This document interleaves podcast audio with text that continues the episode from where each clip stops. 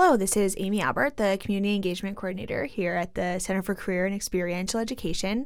Um, and I'm really excited to be talking to Mary Kate today a little bit about the idea of an experience that you had where you felt like you were failing forward. And that idea comes from uh, the space that failing is not always a place of comfort, but it usually can be leveraged into something um, to learn from or to grow from or just to have a new experience. So take it away, Mary Kate.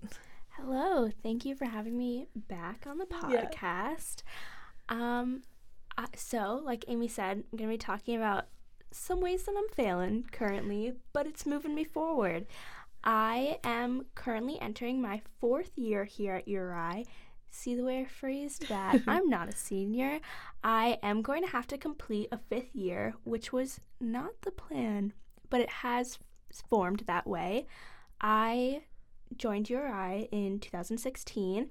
My goal was to graduate in May 2020, but I will be now graduating in May 2021. That came around for a few reasons. The first being I switched majors mm-hmm. a few times, three or four to be exact.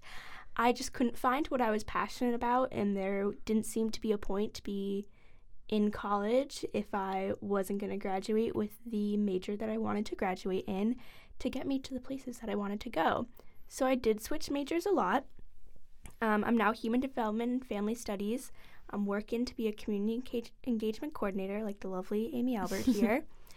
and I will not be doing that in the typical four years. URI did tell me to take five, graduate in four, and I'm sorry, URI, but that didn't go as planned. And another reason is I've just never been the best at school. There's not really a way to get around that. I have a hard time sometimes focus focusing whether that's in class or after class doing my assignments. It's always been a struggle of motivation for me and it's something that I'm heavily working on, but you know, we all have our setbacks and we all have our toxic traits and not putting schoolwork as the top top top has been one of the ones that I've been struggling with. But for my fifth year, I luckily won't be having to take any classes. I'll just be short on credits. So it's mostly me doing internships and then my senior field experience. I'll be doing that the second semester mm-hmm. of um, next year. And that'll be a nice change. But I'm excited for it because that means once I'll graduate once I graduate, I will have a lot of experience out yeah. in the field, which is something that a lot of you know, jobs are looking for nowadays. They want you to have a bachelor degree, they want you to be 24, and they want you to have seven years of work experience. um, so that'll be exciting, and it's a way to branch out. And who knows, maybe I'll find a new addition to my career that my career path that I wouldn't have found if I didn't join certain internships. So yeah, that's a little bit about the current situation. If there's any more details you'd like. Yeah.